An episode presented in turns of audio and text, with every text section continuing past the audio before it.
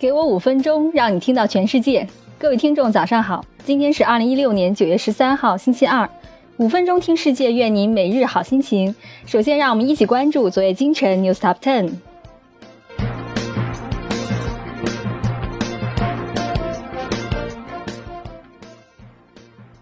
赛诺菲与 Alpha Beta 成立合营企业 Ando，致力于糖尿病治疗研究方面。惠普公司以十点五亿美金收购三星打印机业务。三星召回 Note 七后，股价跌至历史最低水平。工业气体巨头林德和普莱克斯终止六百亿美元的合并谈判。特斯拉宣布升级的 Autopilot 可防止致命车祸。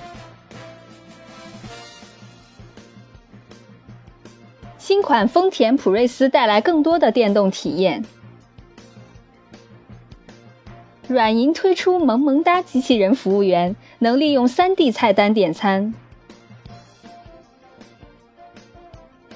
欧洲建筑业管理平台 Jenny Better 筹资200万欧元。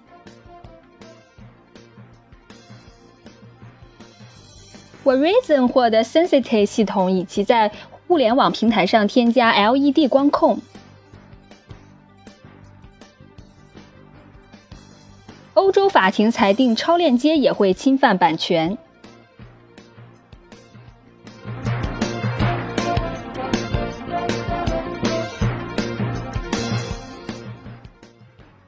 好的，简讯过后，让我们来聊聊投资的话题。为什么你拿不到投资？风投告诉你十一个原因。像大多数风投一样，我们每周都会对交易的投资进行复盘。我们开发了一个工具，使我们能够迅速排除那些不符合我们一般投资标准的项目。进入候选的项目要受到了更为严格的审查和尽职调查。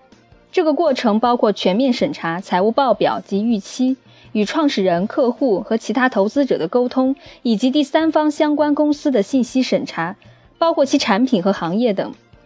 在这个过程的各个阶段，出于长远考虑，会淘汰掉一部分公司。最终，我们投资的是一小部分公司。当我们决定不对某一家公司投资时，我们总是花时间向其创始人解释我们决定的原因。通常，我们决定不投资最常见的原因有十一种，希望这些能够帮助到创始人提高他们被投资的机会。首先，第一点是缺乏透明度，不够坦率。如果我们发现一个创始人不是坦率的，我们会立刻失去兴趣。风险投资是基于良好的关系开始的，不够坦率是恶性关系的开始。第二点是没有专属的东西。如果一个公司没有能够使它站得住脚的专属的东西来战胜其潜在的竞争对手，那么它的投资成功将直接导致其失败。我说的是什么意思呢？如果没有护城河，公司的成功是很容易被复制的。它越成功，越吸引的竞争对手就越多。但如果它有一个秘密武器，这可能包括技术、流程、知识、人际关系等等，那么它持续增长的可能性就大得多。虽然先发优势在早期阶段是有帮助的，但其优势通常不会持续长久。第三点是没有成熟的可拓展的支付营销渠道。我们希望我们的投资可以用来推动收入的增长。如果一个公司尚未有可发展的营销渠道，我们的投资可能会成为他们寻找合适的营销渠道的燃料。我们更愿意投资于那些至少已经做了足够多探索的公司，这样他们就可以利用我们的投资来扩大它正在运行的渠道。我们对深入了解其客户需求的创始人有强烈的偏好，而不是那些以我们正在培养一个成长的黑客来应对我们所有问题的人。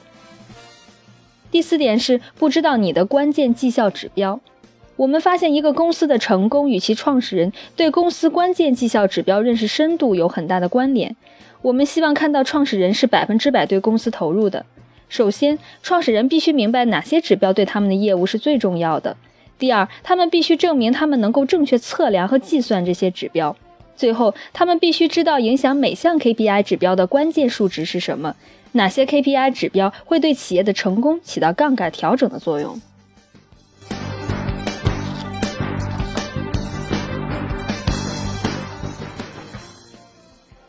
第五就是短的跑道。当我们投资一家公司时，我们希望看到它至少有十二个月的跑道长度。帮助创业者成长发展，筹集资金需要大量的时间和精力。要计算后面的跑道还能跑多久，创始人必须知道现在的资金使用情况，并必须对他们每月如何使用他们筹集到的资金制定详细的预算。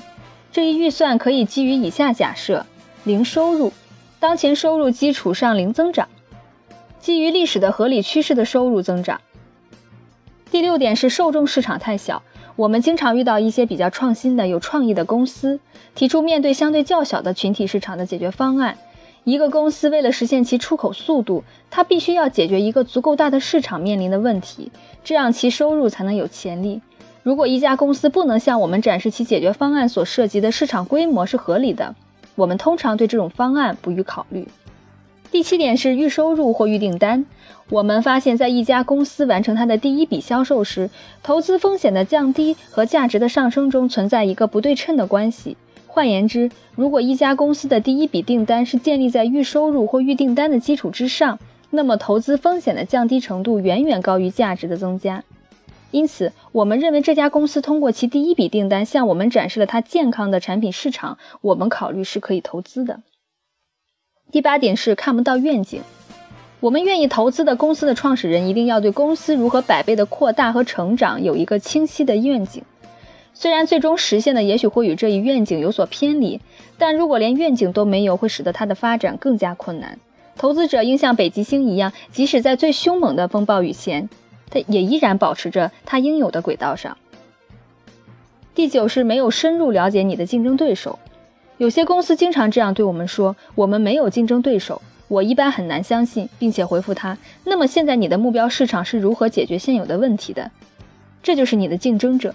除了这些基本的知识外，创始人应该彻底了解他们的竞争对手所提供的解决方案，他们的目标是怎么样的细分市场，以及他们是如何进行销售的。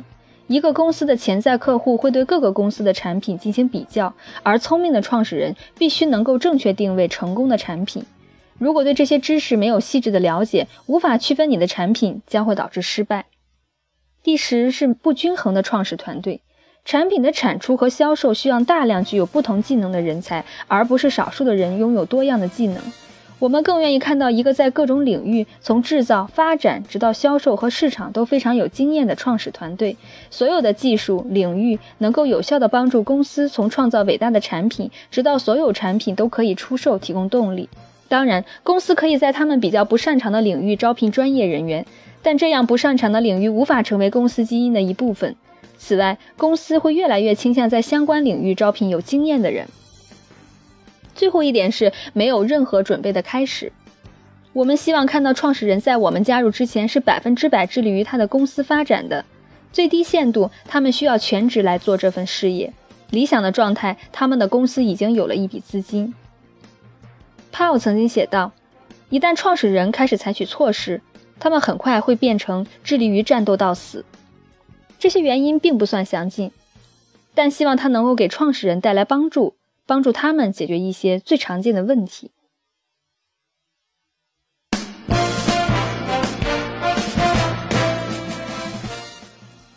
好的，今天的五分钟听世界就是这样了。更多新鲜资讯和具体详情，请您关注微信公众号“五分钟听世界”，我们将在第一时间为您传递全球重磅资讯，有度、有声、有料的新闻就在这里。